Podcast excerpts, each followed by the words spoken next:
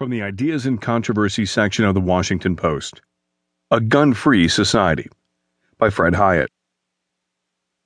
Maybe it's time to start using the words that the NRA has turned into unmentionables prohibition, mass buyback, a gun free society.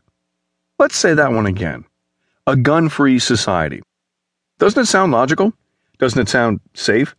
Wouldn't it make sense to learn from other developed nations which believe that only the military and law enforcers